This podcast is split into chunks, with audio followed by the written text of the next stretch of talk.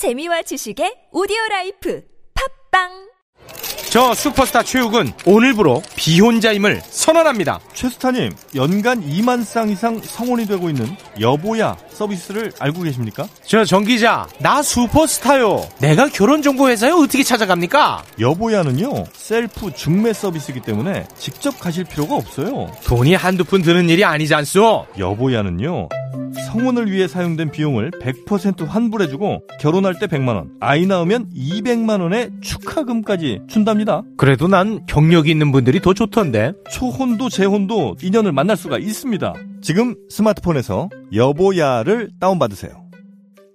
이제 완전 여름이구나. 당신 지금 사타구니 쪽 간지럽지? 어? 에이, 몰래 몰래 긁던데. 아니야, 나 하루에 두 번씩 샤워하는 사람이야.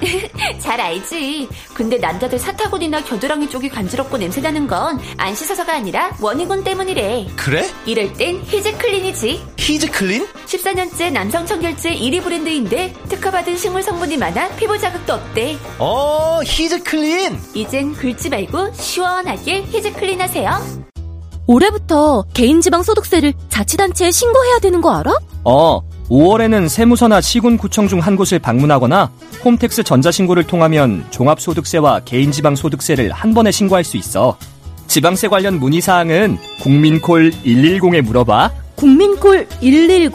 어, 국민콜 110에서 신고 및 납부 상담도 가능하고 지방세법에 대해 상담받을 수 있게 시군구청으로 연결도 해주더라고. 게다가 365일 24시간 무료 통화래. 역시 너는 정말 모르는 게 없구나. 고마워. 이 캠페인은 국민권익위원회와 행정안전부가 함께합니다.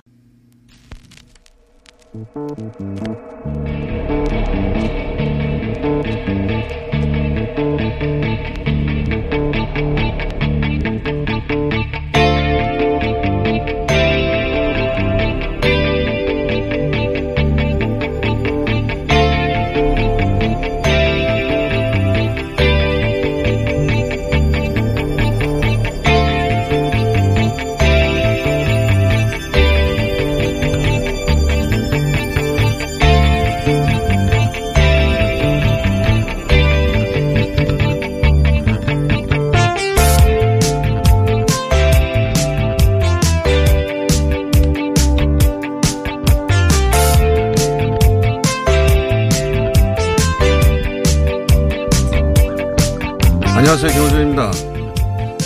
누군가를 정치적으로 제거하는 작업. 그럴 때가 있죠. 작업에 패턴이 있습니다. 어느 날 갑자기 의혹 제기가 시작되면 당사자는 기록이나 기억을 더듬게 되고 해명의 시간이 걸리기 마련입니다. 그 CCBB가 채 가려지기 전에 또 다른 의혹이 제기가 되죠. 당사자는 기존 해명이 충분히 전달되기 전에 허겁지겁 또 다른 해명에 나서야 합니다. 이걸 몇 차례 반복하면 이제 고발 전담 시민단체가 등장합니다. 그리고 이 정도에서 되게 정치권도 합류를 합니다. 물러가라. 수사하라. 이 정도 되면 주변인들은 당사자와 거리를 두기 시작하죠. 자기한테 불똥이 튈까봐. 그리고 그 정도 물량 공세가 이루어지면 바쁜 일상의 대중은 이슈를 따라잡는 게 힘들어집니다. 그때부터 대중의 기억에는 포털에 걸린 언론의 부정적 제목만 남게 되죠. 내용은 사실 모릅니다. 여기까지 오면 그 다음은 쉽습니다. 검찰이 칼자를 쥐죠. 10년 전 그렇게 보수 언론과 검찰이 합작해서 한명숙 전 총리를 정치적으로 제거한 거 아닌가요? 그리고 불과 두 달 전 똑같은 방식으로 유시민 이사장을 보내려 했던 거 아닌가요? 이 공식이 계속 통하는 이유 중 하나는 언론이 그 작업을 감시하고 막아서는 게 아니라 오히려 공범으로 때로는 아예 앞잡이가 되는 경우가 많아서 그렇습니다. 김원수 생각이었습니다.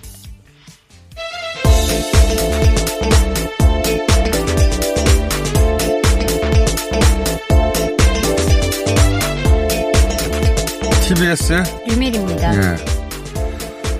요즘 아, 또 다른 정치적 작업인가 하는 어, 사건이 있어서 이런 얘기를 시작했는데 우선 뉴스부터 전하고 그 얘기 또 다시 하죠. 네. 예. 코로나 자, 상황부터 볼까요? 어, 대통령이 WHO 네, 세계 보건총회에서 초청 연설을 어제 했는데요. 어, 코로나19 극복하기 위해서 이제 백신과 치료제를 이제 전 세계가 협력해서 개발을 하고 또 이 공공재로 좀 보급을 해야 한다 이렇게 또 제안을 했습니다. 우리 대통령으로서는 처음 WHO에서 초청 연설을 했는데 네. 이 내용은 잠깐 핵심만 들어보시겠습니다.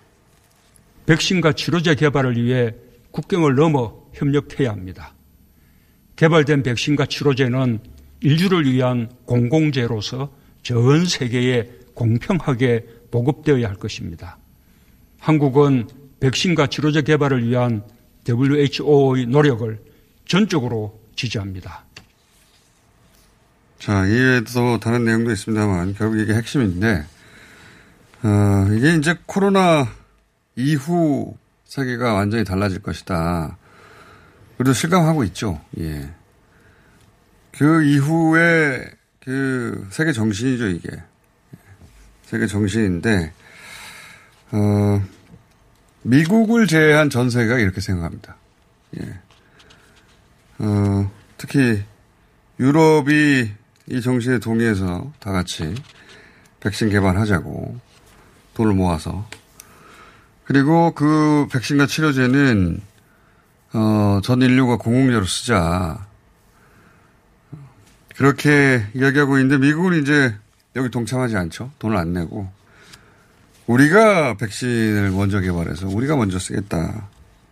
그리고 나서 아마도 예전에 왜 식량무기란 말이 있었죠. 예.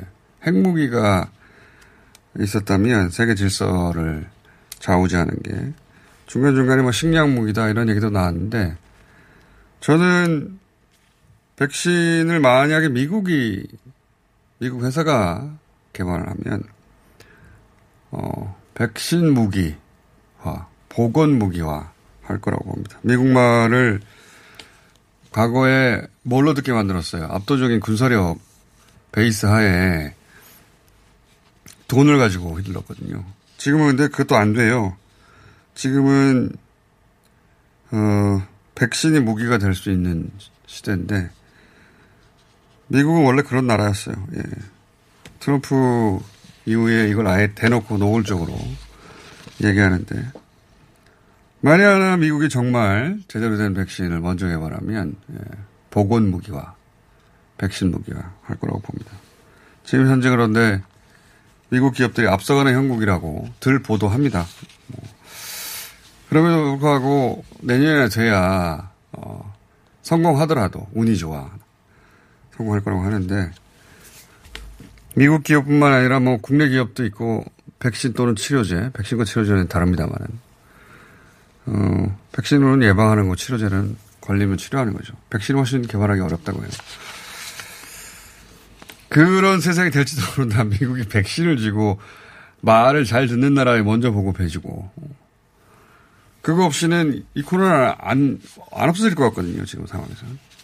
그런 시대가 갈지도 모른다. 그때, 어, 그런 그림을 그리며 백신 개발에 미국은 동참하지 않고 독자적으로 하겠다는 거죠. 예. 그럼 왜 그렇게 하겠어요?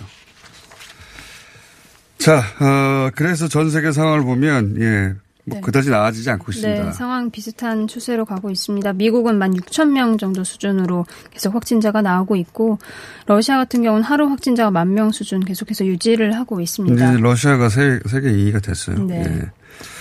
또 중남미 같은 경우는 확진자가 지금 50만 명이 넘어섰거든요. 그 중남미 국가들 합치면 50만 네, 명이. 넘었다는 얘기고. 네, 그리고 일본은 뭐 계속해서 숫자가 또 줄고 있습니다. 31명. 네, 갑자기 줄었어요, 또. 예. 검사 수조가 없으니까 뭐. 우리나라는 어제 15명 추가 확진자가 나왔는데 이 중에 해외가 10명이고 지역 감염이 5명 입니다. 이 중에 클럽 관련 확진자는 2명인 것으로 파악됐습니다. 근데 그 중에서 충청권에서 두 명이 있던데 네, 그두 그렇습니다. 분에 대해서는 아직 정보가 제대로 없어가지고 쭉 그 클럽 외에는 대구 경북 지역, 특히 대구 지역에서 한 명, 두명 매일 저기 별도의. 클래스가 있는 거 네. 아닌가 싶은 우려가 있을 정도로 지속됐는데 이번에는 충청권에서 두 명이 나왔습니다. 예. 아직은 어, 감염 경로가 정확하게 밝혀지지 않아서 자 그래서 클럽이 그 폭발하지는 않았어요 보니까 예, 워낙 빠른 시간 내에 워낙 어 5만 명 넘어갔죠. 6만 명 가까이 한 사람으로 6만 명을 검사하게 된 사건인데 근데 이게 한 번이 아닐 것이고 또 이런 일이 생기면 또 5만 명, 10만 명 할 수도 있지 않습니까? 네, 그렇습니다. 이렇게 해서 반복해 갈 수밖에 없으니 다른 나라 다 마찬가지예요. 지금 뭐, 뭐 유럽에서 다시 관광, 특히 이탈리아처럼 큰 타격을 입은 나라는 어, 이번 여름 관광을 재개할 것이다, 받을 것이다라고 네. 하는데 그 나라가 우리가 하루에 가장 많은 확진자가 나왔던 게 8, 9명 명 수준인데 이탈리아는 여전히 그래요. 예. 우리가 신천지 피크 칠 때만큼 환자가 발생하지만, 어, 관광객을 받겠다는 건 그렇지 않으면 경제가 무너지니까.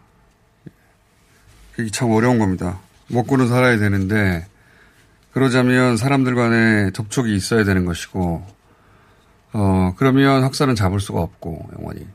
그러니까 이 백신에 매달리게 되고, 치료제와. 그런 걸 개발하면 강력한 무기가 될 거야, 아마. 예. 미국이 그걸 원하는 거고. 아주 나쁜 미국이죠. 예.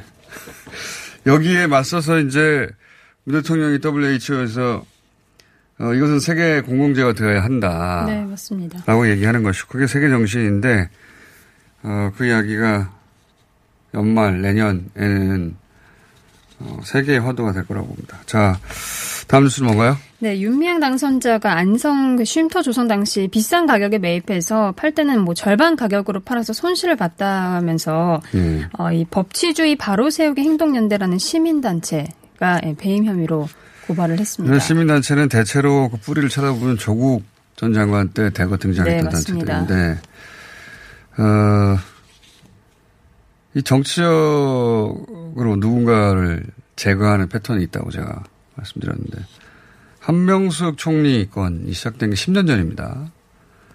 그때 조선동화 쏟아낸 기사를 보면 양도 엄청나지만 정확하게 검찰의 프레임과 일치해요. 예. 너무 멀리 있는 사건이니까 가까이 있는 사건 유시민 이사장 때를 되돌아보면 불과 두 달 전이니까 채널A가 그 역할을 하려고 하는 게 아니냐 이런 의혹이 있는데 수사는 안 되고 있죠. 결국 수사 안 될 거라고 봅니다. 만약에 유시민 이사장에게 돈을 줬다고 해라. 그 딜을 받았다고 칩시다. 안 받았으니까 먼저 터진 거지. 받았다고 칩시다. 그러면 유시민 돈 받다. 대서 특필 내죠. 그 다음은 비디오입니다. 유시민 이사장, 가족, 지인, 가까운 여권 인사들, 노무현 재단, 출판사 전부 소환되고 압수수색 당했죠. 많이 받았잖아요. 예. 어, 한 사람의 거짓말로 시작해서 100만 개의, 100만 개의 가지를 쳤을 거예요. 가지치기는 쉬워요. 왜냐하면 사람인 이상 활동을 하게 돼 있어요. 그렇잖아요. 그 활동에다 갖다 붙이는 겁니다, 다. 그러니까 아무것도 없는 데서 시작하는 게 아니에요. 사실 일부 하고 거짓을 섞는 거지. 아마 그게 성공했으면 유시민 이사장은 지금 구속영장이 발부돼 있을 것이다. 한 총리에게 돈을 줬다고 증언 검찰에서 진술한 것으로 어 법정에서는 서류가 제출됐던 한, 한마로 씨가 법정에서는 내가 거짓말을 했다고 밝혔는데 아무 소용이 없었어요. 네. 오히려 이분은 위증죄로 감옥에 또, 또 넘어갔습니다. 2년 살았어요. 예. 그리고 한명수 전 총리는 받지도 않은 구억을 아직도 갖고 있어요. 이거 당사자가 되면 미치는 일입니다. 어, 저는 윤미향, 윤미향 당선자 건에서 비슷한 향기를 맡는데, 제가 여태 확인한 바로는 작은 시민단체 특유의 주목국은 좀 있었어요. 근데 도덕적 윤리적인 파탄이라든가, 또는 경제적인 횡령 배임이라든가, 또 개인적인 착복 유형, 저는 이런 건 못 찾았어요. 예, 못 찾았는데, 자, 이 사건은 앞으로 한동안 계속 이어질 것 같은데. 이런 작업의 역사는 유구해요. 예, 소재도 항상 똑같습니다. 수십 년간. 고발하는 시민단체도 항상 매번 최근 몇 년, 같더라고요. 네. 맞아요. 최근 몇 년간 그렇고, 이 패턴은 오래된 거예요. 소재는 항상 똑같아요. 돈, 섹스, 간첩, 각각 따로 하거나 섞어서 하거나. 공식이에요. 외워두세요. 돈, 섹스, 간첩. 공식입니다. 공식. 이거는 과거에는 정치가 직접 기획하고 국정 같은 정보 기관이 평소 사찰 자료가 있거든요. 그러면 본인도 기억하지 못하는 5년, 10년, 3년, 1년, 뭐 20년 전의 자료까지 다 있습니다. 거기에 갖다 붙이는 거예요. 거기서부터 시작해서. 그 소스가 제공되고 소스가 제공되면 언론이 기사를 쓰죠.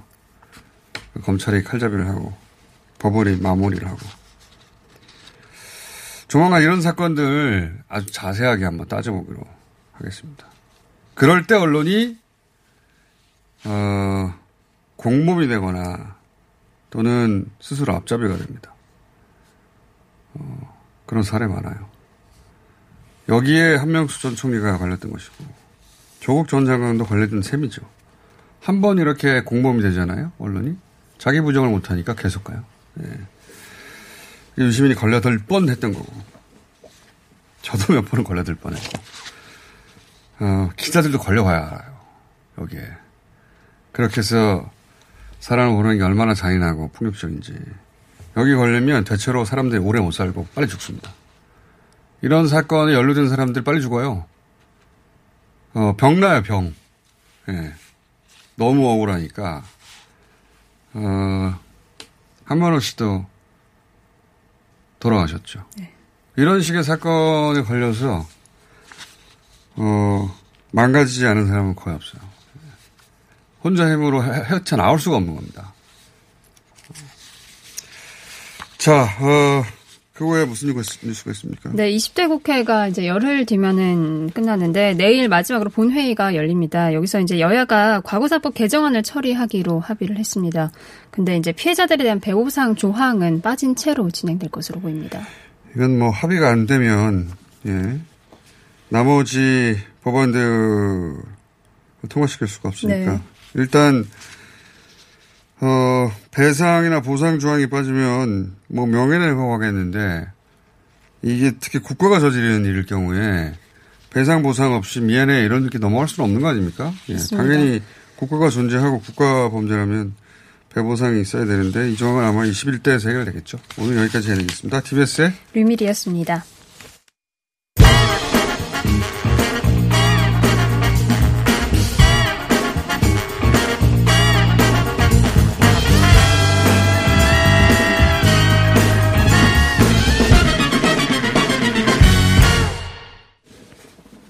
자, 재난지원금이 각 지자체별로 다른 시기에 지급이 됐고, 이미 지급한 지 한 달이 넘은 것도 있고, 이제 막 지급하는 것도 있습니다. 그리고 이제 중앙정부에서, 어, 지난주부터 이 지급 시작됐습니다. 어느 정도 효과가 있을까요? 아직 초기이긴 한데, 중소상공인들이 어느 정도 영향을 받고 있는지 살펴보기 위해서 한국 중소 상인 자영업자 총연합회 김성민 공동회장님 모셨습니다. 안녕하십니까? 네. 안녕하세요. 안녕하십니까? 네, 반갑습니다. 오랜만에 오셨습니다. 자, 네. 물론 초기긴 한데 네네. 네. 한 일주일 정도 됐나요, 그죠? 예, 예. 네. 아, 열흘 정도 됐나요? 아, 열흘 정도 됐네요. 어, 한, 한 달은 지나야 아주 정확한 자료로 나올 텐데. 네. 하지만 매일매일 영업하는 자영업자들은 금방 피부가 와닿을 거 아닙니까? 그러시죠. 네. 네. 그렇죠. 네네. 네. 일선에서 이 중소상공인들은 뭐라고 합니까? 네. 어, 지금 현재 생업 현장에서는 네. 가뭄의 단비 같다. 가뭄의 단비. 네, 뭐 갑자기 물 들어오는 어, 물 네, 들어오는 그런, 네, 그런 어, 분위기입니다. 그래서 코로나 19가 다소 이제 안정기에 접어들면서 예. 어, 소비가 조금씩 이루어지는 분위기였는데 어, 재난지원금이 이렇게 지금 지급이 되면서 예. 어, 굉장히 어, 활성화가 되고 있습니다. 3월 말부터 지급된 이제 서울시나 경기도, 경남도 등 지자체 지원금부터 해서 최근 이제 중앙정부 재난지원금이 지급되면서 이런 골목상권 활기는 음. 어, 확연하게 달라지고 있고요. 분위기는 이제 대체로 알겠는데. 네네. 어, 예를 들어서 일주일만 찍어봐도 네. 그 이전과 비교해 볼 수 있으니까. 그렇죠. 그 어느 정도 효과가 있답니까? 수치로는? 지금 수치로는 뭐 그 이전보다 네. 어 현재 이제 그 3월 4월에 조금씩 나아지고 이제 4월 또 4월에도 이렇게 어 각 지자체에서 네. 어, 또 기금이 풀렸잖아요. 네. 그러면서 좀 나아졌는데 지금 5월 들어서 5월 13일 이후에는 뭐 아주 굉장히 많이 늘어났습니다. 그래서 20에서 30%까지도 아 20에서 30% 예, 매출이 늘어나고 있는 상황입니다. 이게 이제 그 업종마다 조금씩 다를 것 같은데 네네. 영향을 많이 받는 업종들이 뭡니까? 영향을 많이 받는 업종은 아무래도 이제 소매점이 큰 폭으로 증가를 하고 있습니다. 그래서 어 편의점 네. 그리고 동네 마트 전통시장, 전통시장. 재래시장들 좀 많이 또 활성화가 되고 있고요. 거기까지 예상이 충분히 되고. 네. 또 있습니다. 그다음에 이제 안경점이나 안경점이요? 뭐 네, 안경점도 많이 안경을 이제 바꾸는 이런 어, 상황. 안경 그럴 수 네, 있겠네요. 네. 예, 그 네. 돈으로 할 수 있는 어, 품목이죠. 네. 어. 뭐 신발 매장도 역시나 안경 신발 네, 네. 어. 이런 쪽으로 다들 활성화되고 아, 있습니다. 안경은 생각해봤는데 딱 그러네요. 그 정도 네. 액수로 한 번에 갈 수 있는. 네. 네. 먹어서는 금방 없어지지만 안경을 한 번 바꾸면. 네, 요식업 쪽도 굉장히 음. 어, 지금 활기가 어, 지금 느껴지고 있습니다. 의료 이런 건 어떻습니까? 네, 의류. 의류도 그렇죠. 네, 의류점도 역시 마찬가지로 네, 좀 많이 지금. 그리고 회원사들이 있으실 거 아닙니까? 네네. 회원사들이 어느 지금 말씀하신 업종들은 어떤 건 많이 올라가고 어떤 거는 뭐 좀 덜하고 하더라도 네. 평균 내보면 어느 정도 나온답니까? 그 매출 증가. 증가. 네, 이제 저희는 아무래도 이제 그 동네에 예. 이 중소마트들이 좀 많거든요. 예, 중소마트. 예, 그쪽 같은 경우는 매출 자체가 아무래도 생필품이다 보니까 예. 우선 생필품 위주로 좀 많이 그렇죠. 늘어나고 그렇겠죠. 있고요. 편의점 같은 경우는 좀 그 고가의 제품들이 늘어나고 있는 걸로 알고 있습니다. 이렇게 보면 어 가격대가 높은 뭐 예를 들어서 거기서 뭐 와인도 사는 경우가 있고요. 아. 예, 예전에 저가보다는 좀 아이스크림 같은 경우도 좀 고급 아이스크림들이 좀 많이 나가고 있는 기왕, 기왕이면 네 예. 추세입니다. 어. 네, 그래서 편의점 매출도 그런 쪽으로 많이 늘어나고 있고요. 네. 담배도 많이 나가고 있는 걸로 보고 있거든요. 아, 담배. 네, 담배가 굉장히 많이 나가고 있습니다. 네, 담배가 한 두 배에서 2.5배 정도 평상시. 아. 네, 그렇군요. 네, 담배. 네네. 그래서 평균적으로 한, 뭐 한 20, 30% 차이 난답니까? 네네. 20% 이상 한 30%까지 예, 지금 상회하고 있습니다. 30%. 네네. 그, 업주들은 도움이 되겠네요, 실제. 피부에 와닿겠네요, 그죠? 어 많이 도움이 되고 있으시죠. 어, 그 매출이 지역별로도 좀 다릅니까? 네, 지역별로 편차가 있습니다. 아무래도 이제 서울과 부산, 경남이 이제 두드러지게 좀 매출이 좀 많고요. 어, 지자체별도로 이제 별도로 재난지원금이 아. 지급된 지역이기 때문에요. 그렇죠. 부산, 경남 네. 그렇습니다. 그리고 이제 대구, 경북이나 광주, 호남, 대전, 충청 지역은 어, 아무래도 이제 신용체크 카드나 재난지원금 온라인 시청에 이제 취약한 연령층들이 계시기 때문에 어, 소비가 아직 이어지는 데는 조금 시간이 걸리는 것 같습니다. 네, 지급이 완료되면 전반적으로 전 지역이 전국이 다 고르게 매출이 활성화될 것으로 어, 음. 예상이 됩니다. 알겠습니다. 한 달 정도 지나면 어, 분명한 통계가 나오겠죠. 예. 네네. 그러면서 이제 이게 처음 하는 거다 보니까 어, 뭐랄까 일종의 시행착오 혹은 미처 고려하지 못했던 이런 부분들이 있지 않습니까? 네네. 그래서 아 이거 어, 한 번 더 한다면 한 번 더 하자는 얘기들도 있어요. 보면. 네. 네. 한 번 더 한다면 한 번이 아니라 여러 번 더 하자는 주장도 있는데 어, 어떤 대목에서 좀 보완이 돼야 된다. 그리고 지자체별로는 액수가 좀 적더라도 더 할 수도 있으니까 또. 네. 네. 보완이 필요하다고 생각하는 네. 대목은 어디입니까? 당초에는 이제 재난지원금 사용처로 유통 대기업 매장 아, 이나 이제 이런 것들이 이제 좀 배제된 것들이 있지 않습니까? 근데 유흥이나 이런 쪽으로. 근데 지금 현재 유통 대기업에서도 이제 홈플러스나 GS, 프레, 더 프레시, 네. 이케아 이런 곳들은 사용되고 있거든요. 네. 기준에 따라서 이제 사용, 사용 제한이 좀 바람직할 것 같고요. 어, 지역 사랑 상품권이나 지역 좀 새로 만들어야 된다. 네네. 이케아 같은 곳은 네네. 왜 되냐? 그렇죠. 네. 그래서 그 기준 자체가 아주 모호한 부분들이 있는데 음. 명확하게 좀 할 필요성이 있습니다. 그래서 중소기업까지면 중소기업까지 네. 딱 해서 그 대기업 계열의 SSM 같은 경우는 중소기업도 매출 얼마까지를 중소기업으로 올 건지. 네, 그건 기준이 있습니다. 그래요? 중소기업의 매출 기준이 있기 때문에 그 기준까지 가면 될 것 같고요. 예. 지역사랑 상품권이나 지역화폐 사용처 편차도 이제 문제가 되고 있는데 그 대표적으로는 이제 경기도 같은 경우는 어그 경기도 지역화폐나 직불카드를 지급하는 데 있어서 그 사용처를 갖다 10억 이하 매장으로 한정돼 해 놨거든요. 월 매출이요, 연 매출이요? 연 매출. 그러니까 아, 하루에 한 270만 원이 넘으면은 그 네. 화폐를 받을 아, 수가 정말로 없는 소상공인들이네요. 네, 그러다 보니까 소비자들이나 민원이 많으시죠. 거기서 사용을 음. 너무 사용처가 한정돼 있다 보니까 네 그런 부분에 있어서 어. 그렇게 묶어놓다 보니까 어, 이 점포가 너무 적다는 민원이 또 많습니다. 그래서 그러니까 그 뭐 그런 기준을 좀 올려, 올리자. 네 그런 부분 때문에 어떻게 보면 이제 담배나 이런 것들이 편의점에서는 많이 나갈 수밖에 없는데 아. 사용처가 한정돼 있다 보니까 이걸 쓰려면 너무 멀리 가야 된다든가 네네. 또는 연매출 10억인지 아닌지 소비자가 어떻게 합니까? 네. 구분하기도 쉽지 않고 네네. 그러다 보니 이, 이 소상공인 중에서도 어 대부분 영세상인들 중심으로 이걸 팔게 그 쓰게 했는데 조금만 네. 더 높이자. 네네. 그 이제 그 네, 지역 화폐 부분 서울시 서울사랑상품권이나 인천 이용카드 같은 건 그게 없거든요. 어, 네. 지역별로 다른 거죠 지금. 네. 그래서 그쪽 같은 경우 굉장히 좀 활성화가 더 되고 있죠. 이거 한 뭐 한두 달 하고 지역별로 비교하고 그러면서 어 기준도 좀 바꾸고. 네네.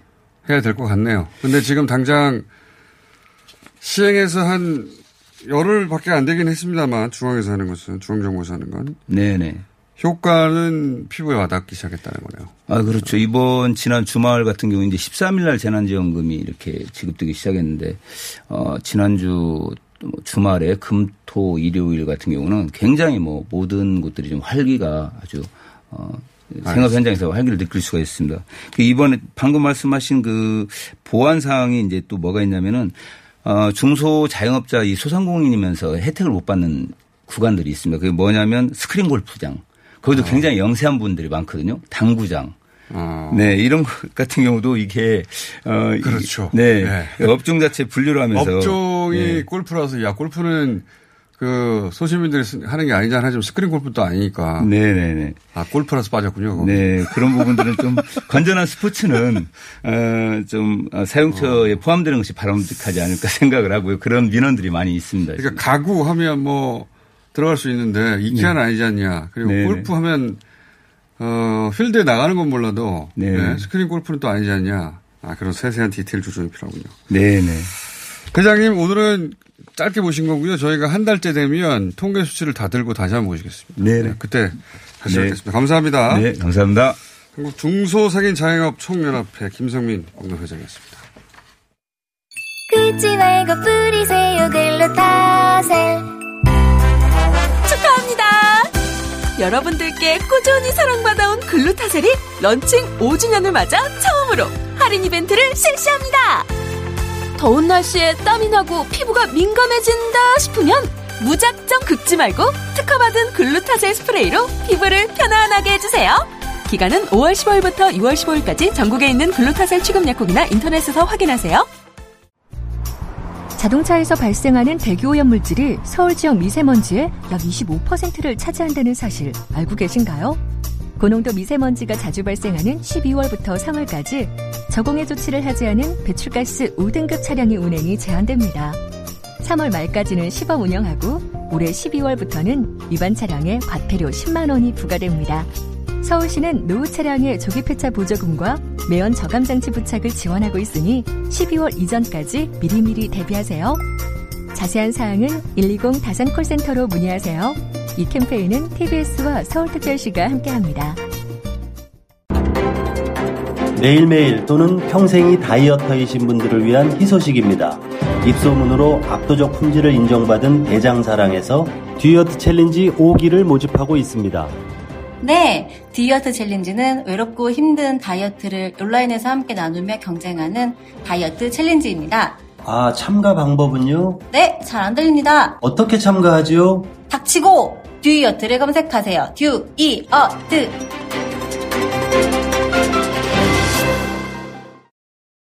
박지희 씨, 코업이 또 완판됐네? 재구매가 많아서 그런 것 같아요. 먹어보면 아침이 다르다고 하잖아요. 오빠들은 어때? 아홉 가지 멀티비타민에 페루산 마카가 콜라보돼서 그런지 아침 활력이 달라. 코업 진짜 좋아. 나는 먹은 날과 안 먹은 날 차이가 확 나더라고. 코업 안 먹으면 너무 불안해. 팟캐스트 유일 멀티비타민과 페루산 마카의 환상적인 콜라보. 검색창에 코어업 검색하세요.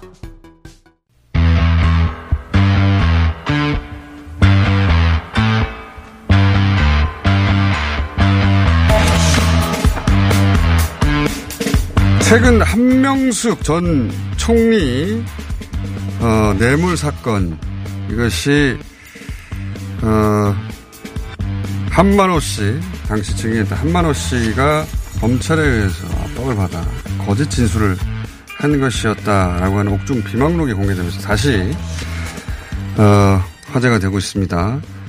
이 사건을 당시에 취재했고 재판 대부분을 참관했고 그리고 한만호 씨 출소 당일 유일하게 어, 만나 인터뷰를 했던 오마이뉴스의 구영식 기자 모셨습니다. 안녕하십니까? 예, 안녕하세요.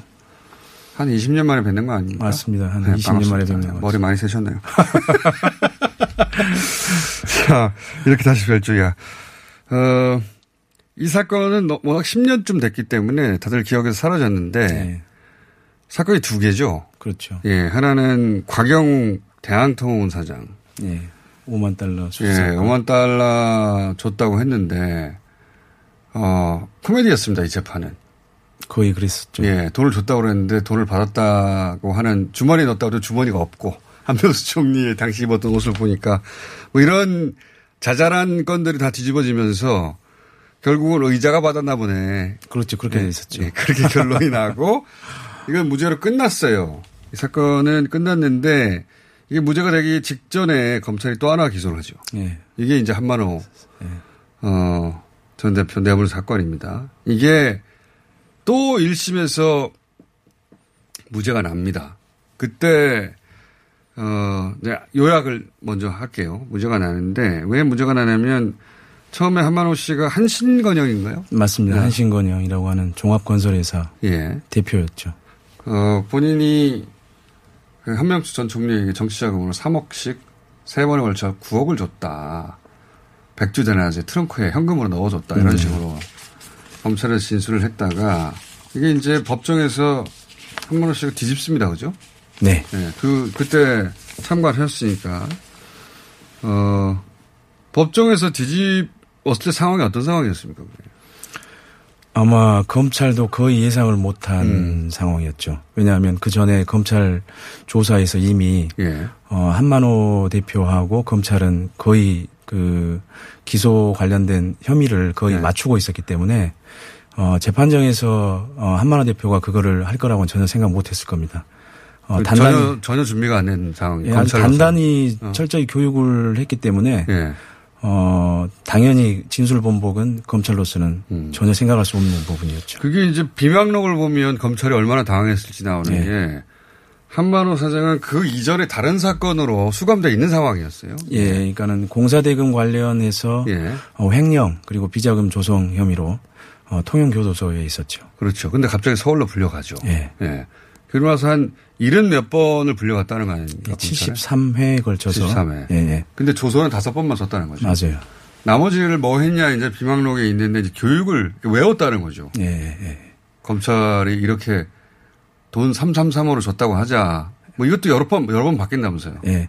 그러니까는 처음에는 아마 10억으로 아마 만들었던 것 같은데요, 스토리를. 어. 그래서 442로 하자. 442로. 그 다음에 342로 하자. 어. 이렇게 했다가 아, 그거는 좀 외우기가 힘드니까 그냥 333으로 하자. 333. 아, 라고 했다라고 한만호 대표는 자신의 비망록에서 그렇게 적고 있죠.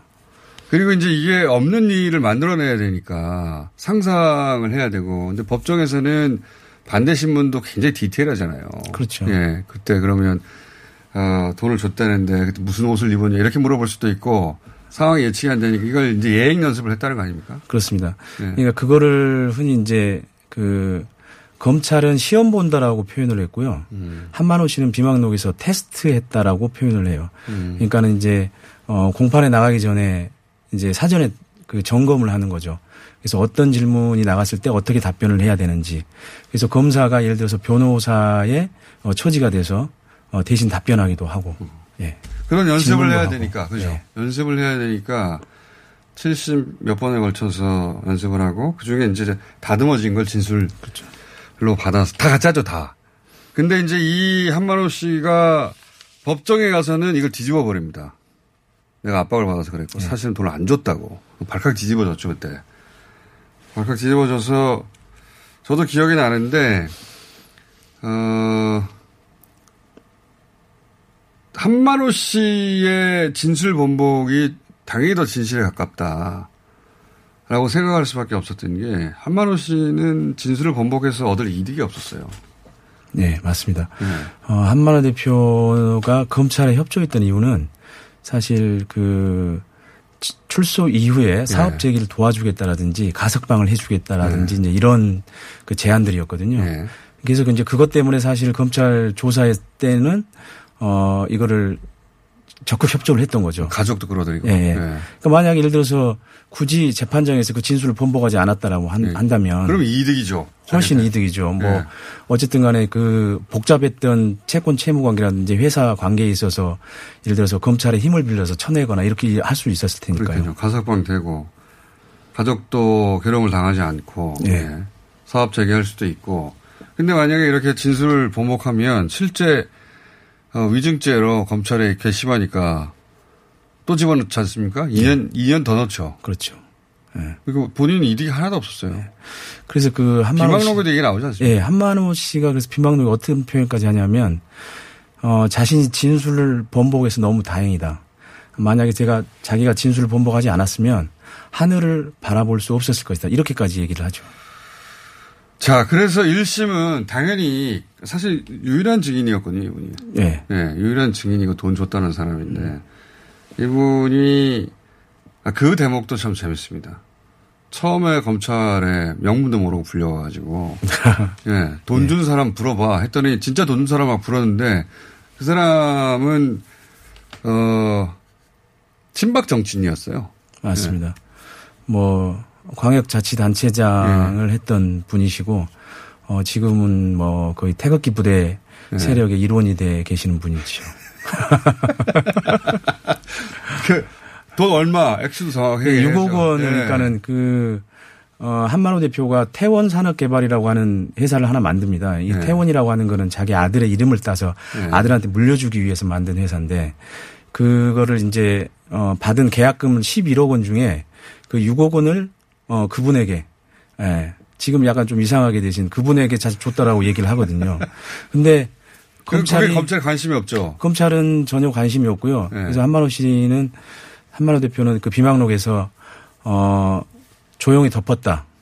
그 덮는데 급급했다. 네. 오직 검찰은 한명숙 총리만을 사냥하기 위해서 혈안이 돼 있었다. 그런 식으로 표현을 하죠. 왜 한명숙 총리가 그때 타겟을 했냐면 지금은 10년이나 지났으니까 기억에서 가물가물해졌는데 그때 한명숙 전 총리는 유력한 정치인이었어요. 맞습니다. 예.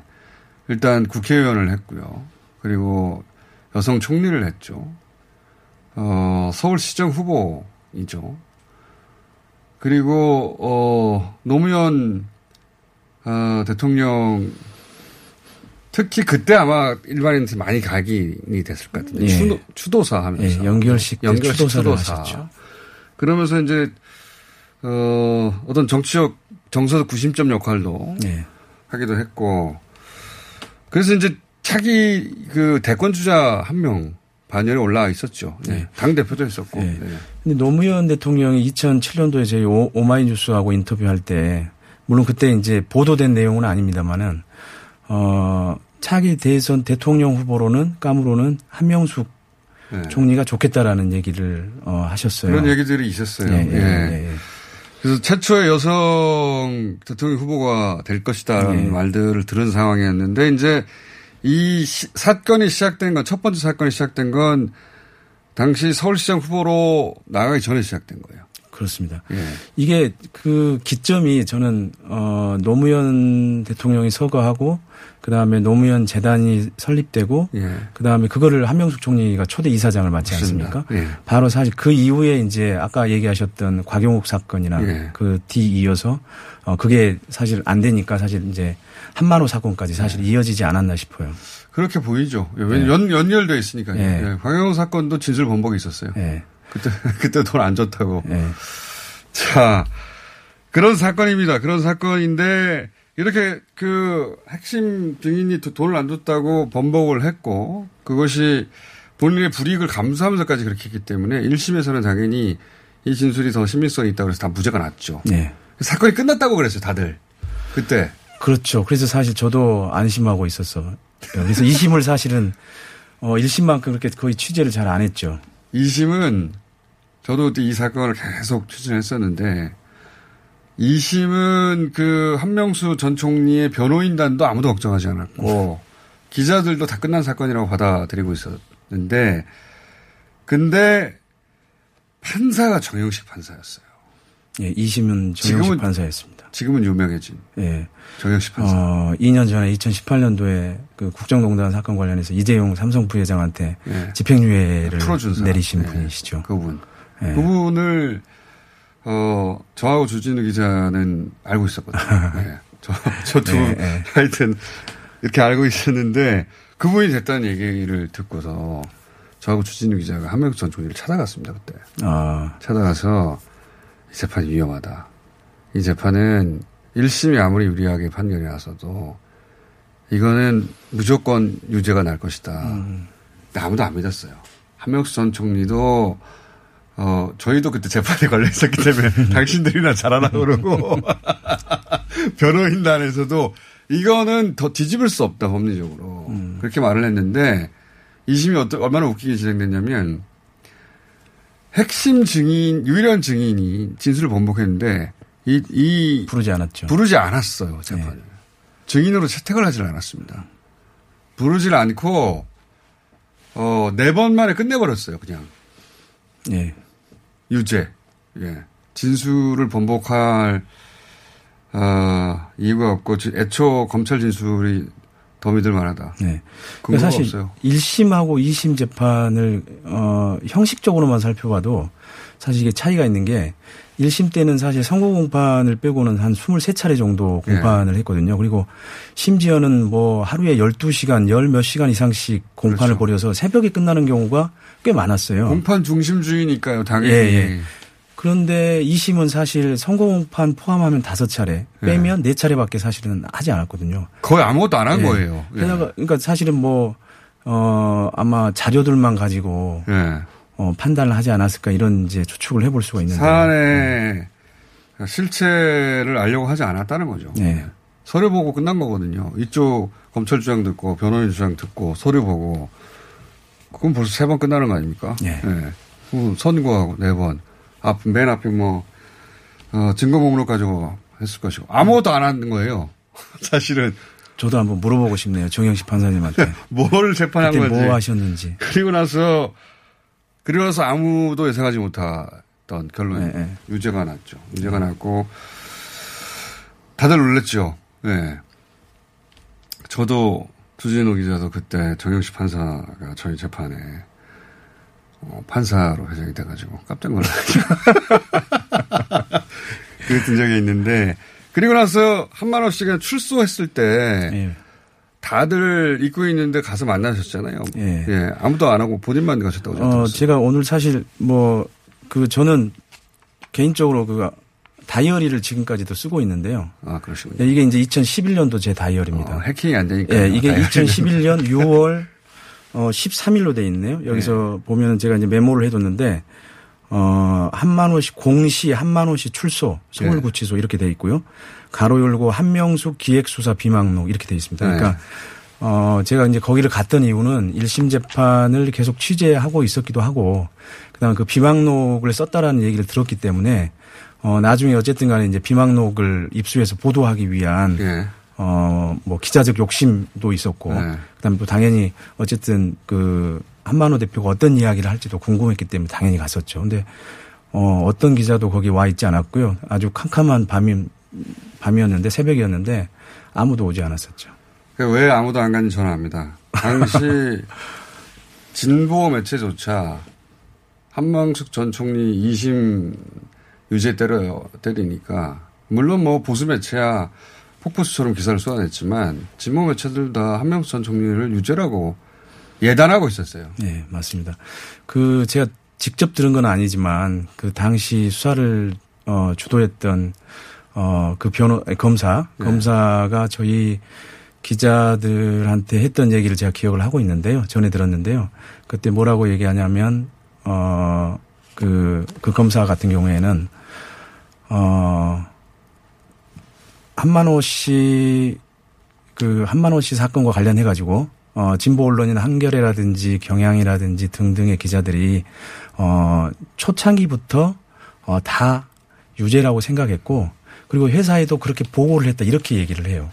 그게 이제 검찰이 이런 식의 진보 인사를 잡을 때는 어, 꼭 그런 건 아닌데 대체로 오히려 진보 매체 기자들한테 소스를 더 많이 주죠. 예. 근데 제가 더 놀랬던 건그 예. 그 진보 매체 중에 어, 일부 기자가 어, 그 검사에게, 그러니까 대법원 유죄 판결이 확정됐지 않습니까? 그때 자기한테 문자를 보냈다는 거예요. 예. 뭐라고 문자를 보냈냐? 수고했다고 했겠죠. 사필 규정. 사필 규정. 이라고 하는 문자를 보냈다는 거예요. 그러니까는 한명숙 총리의 유죄가 사필 규정이라는 거죠. 한마디로 뭐 고생 많았다는 건데, 예. 예. 이해하기가 좀 힘들었죠. 이게 이제 진보 매체도 특히 법조교 출입 기자들은 어 사실은 검찰을 견제해야 되는데 검찰과의 밀접한 관계가 있어야 뭐, 뭐 떨어지지 않습니까 정보라도 그런 것도 있고 사건은 별로 검찰이 그 법조 기자들을 좀 차이나게 관리하죠. 어떤 사건은 진보 기자들한테 뭐 먹을 걸 더 주고. 네. 여하간 그래서 한명수 전 총리는 그 기자들 사이에서는 그냥 유죄라고 다들 생각하는 분위기 마치 작년에 조국 대하고 비슷한 거 아닙니까? 그럼 출입 기자들은 다 유죄예요 벌써 이미. 예, 그러니까 조국 장관에 대해서. 그러니까 원래 형사소송법상으로 보면 이제 무죄 추정을 해야 되지 않습니까 예. 사실은. 근데 어 검찰에서 세게 사실은 어, 정보를 흘리거나 이렇게 하면은 사실은 그게 사실처럼 사실 돌아가는 그 프레임대로 계속 기사를 쓰죠. 예. 예. 그렇게 계속 쓰다 보면 자기도 돌아갈 길이 없어요. 기자들은. 그배 같이 올라타고 하기 때문에 검찰과 한 배를 타는 거죠. 어, 그렇게 한만수 총리는 2심 때 이제 어처구니 없는 어, 유죄 판결을 받고 당시 양승태 시절이죠. 예, 맞습니다. 이것도 사실은 그러니까 2심 판사 재판장이 정영식 판사라는 것도 그렇고 그다음에 이제 대법원 판결 난 게 아마 2015년으로 기억을 네. 하고 있는데요. 그때 어 대법원장이 양승태 네. 어 대법원장이었고요.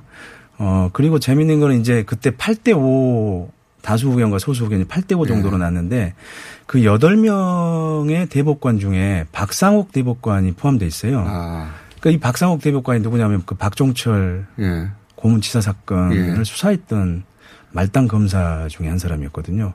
나중에 그때 이제 대법관에 임명될 때 그게 되게 이제 문제가 예, 됐었는데, 그랬었죠. 예, 됐었지 않습니까? 그러니까 저도 다시 자료를 보니까는 이분이 그, 거기에 다수 의견에 유죄 확정 쪽에 서 있었더라고요. 그렇게 해서 이제 한 총리는 졸지에 감옥을 하게 되고, 그리고 9억 중에 8억 몇 천만 원을 다시 토해내야 되는 거예요.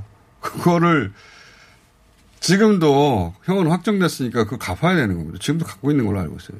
그 사람 미치고 환장하는 거거든요.